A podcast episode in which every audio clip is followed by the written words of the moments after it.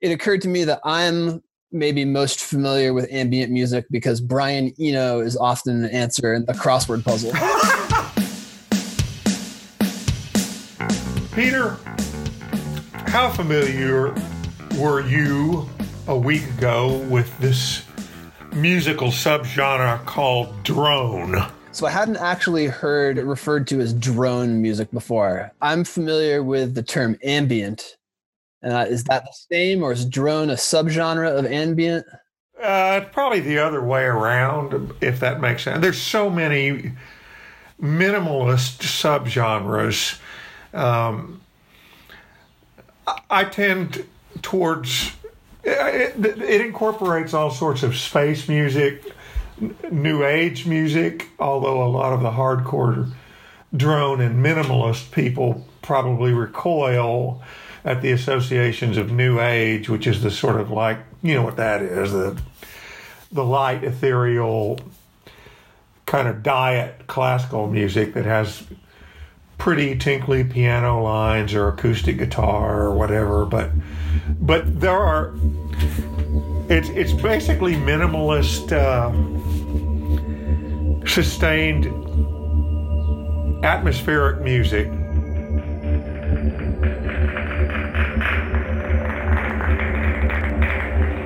new london drone orchestra is is a a real ensemble a live music drone performing ensemble that's right here in our town.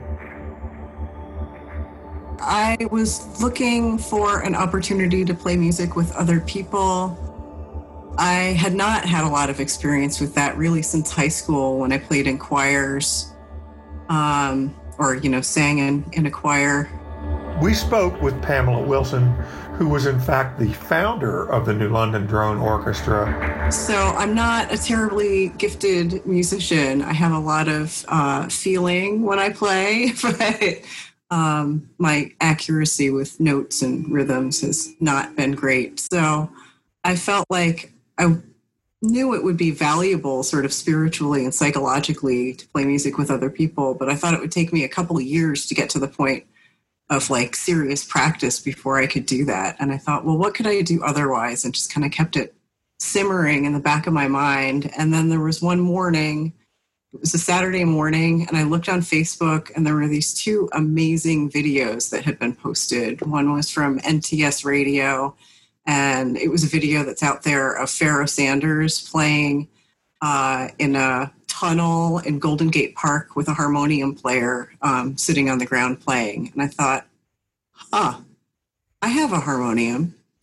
And then I saw a group called Pelt and various like smaller groups within that group um, playing this Appalachian kind of drone music. And I thought, that's it, a drone orchestra. That's what it is.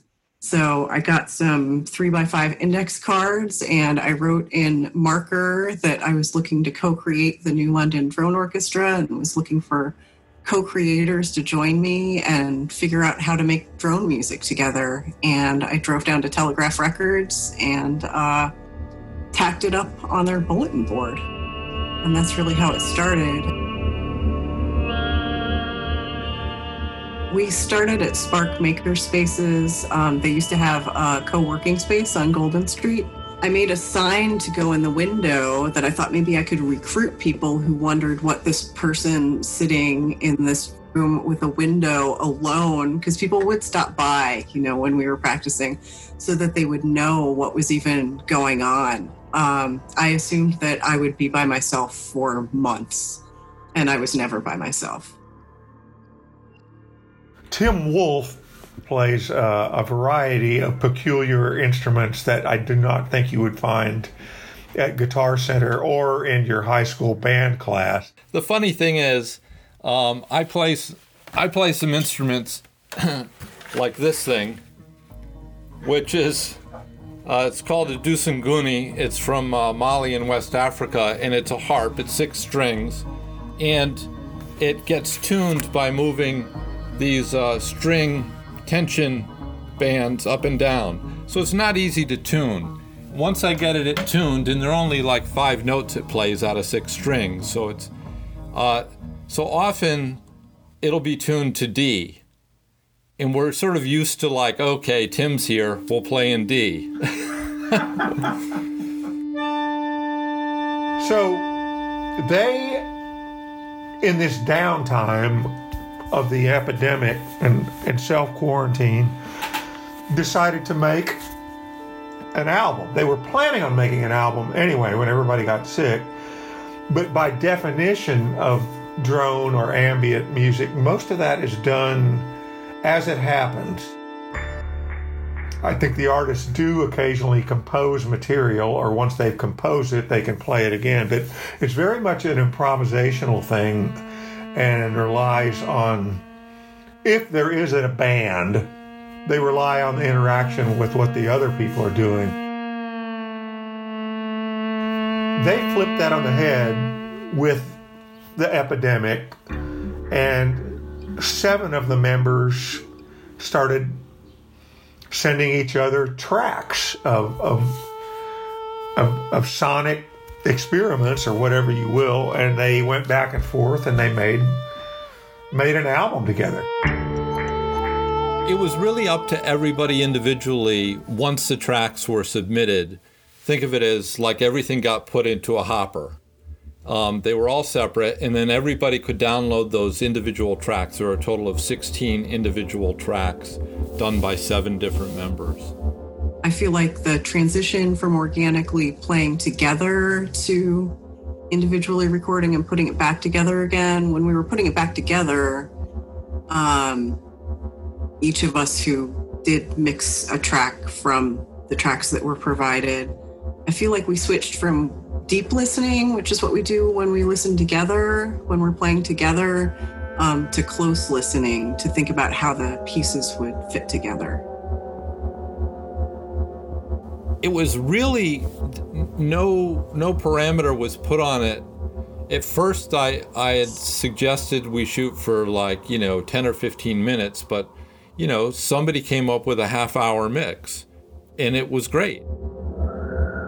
It is a little tense and foreboding as that was, it was very, you know, it was like the second and third weeks of March were the weeks that we were actually doing our individual recordings in our own spaces. And so there wasn't anything else to bump off of. And it was very new at that time the situation of being at home all the time. So I think it couldn't help but capture that mood.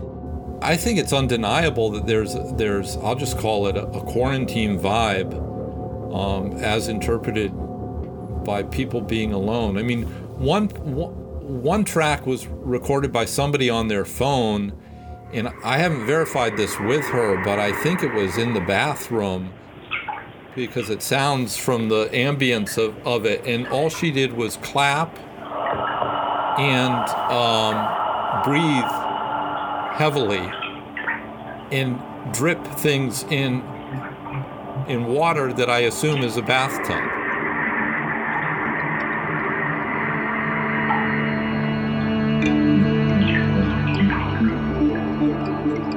That was very unique compared to some people playing on multi-thousand dollar synthesizers or or me playing on a you know digitally processed um, you know uh, a- African thumb piano. And so that diversity but still everything had a mood to it you know? There, there's nothing like this echoing of somebody clapping in a bathroom by themselves that, that says I'm alone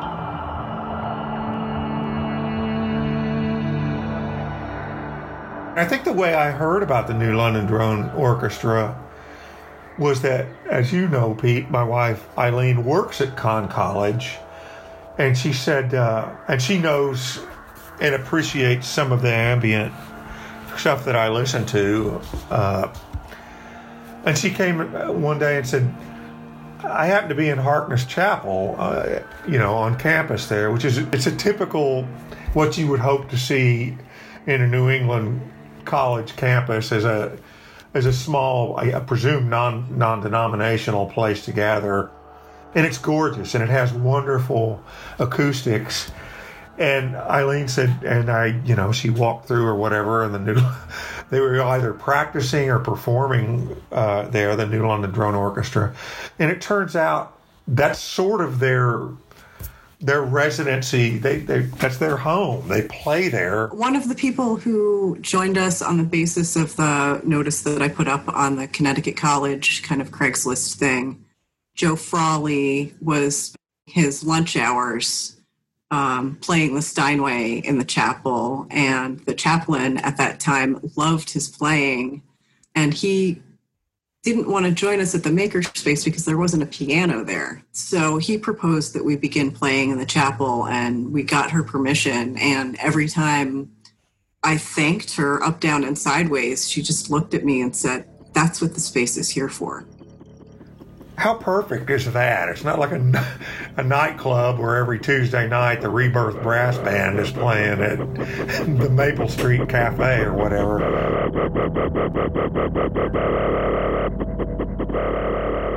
For me, as I get older and I try to write fiction or even as I write my work at, at the day, the idea of music with lyrics can be distracting to me, whereas a really good ambient or minimalist or drone album doesn't just provide background music that soothes, but it sort of pushes me along. It provides a mood. I like the darker stuff, which is melancholy and it's funereal and so it is background music, but at the same time, it is something that's pushing my concentration in other directions.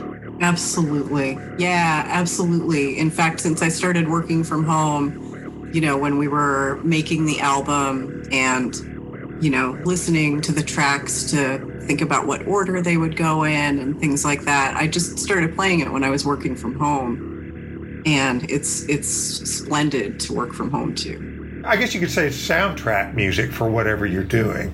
Just like there's great soundtrack that make a hell of a big difference in film in the film you're watching. I I can be reading a certain kind of book and say I want to hear this particular artist and it might be a drone or minimalist artist and that and in that fashion what they have created becomes my i have transferred them their work into providing a soundtrack for another artistic pursuit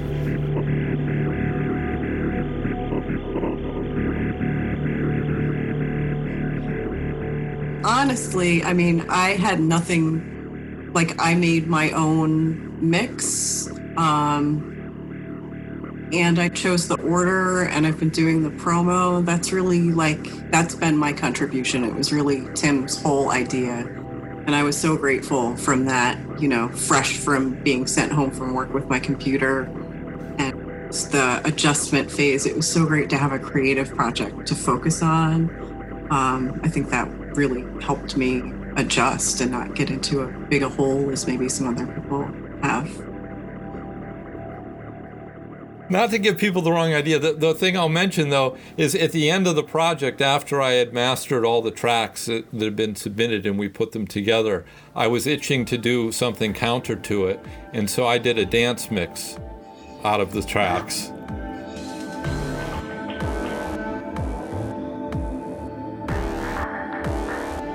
So it's fun. it's like a house mix of, of, of everything that was like otherwise like morose.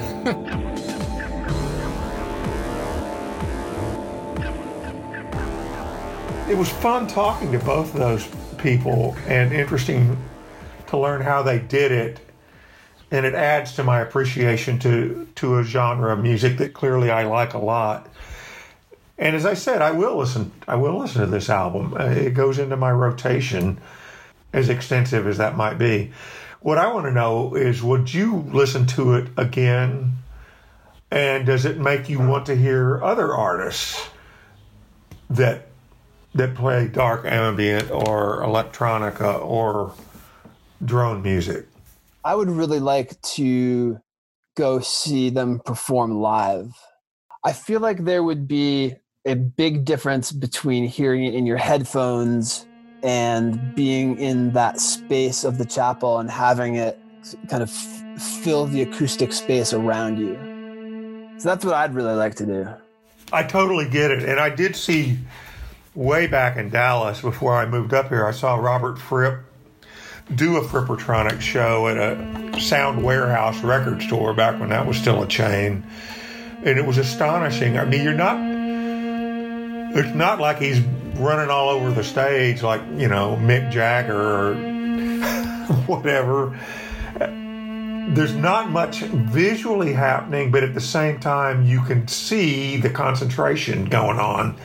And Tangerine Dream used to, to tour all the time, not so much in the States but I would have given anything to have seen Tangerine Dream play. It's just, you know, three guys with these mountains of synthesizers, and they generated new material every time they stepped out on the stage.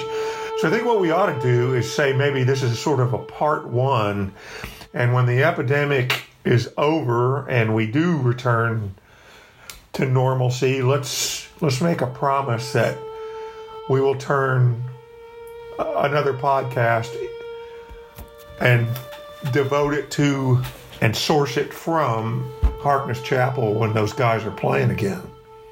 Sound like a deal? Definitely. All right.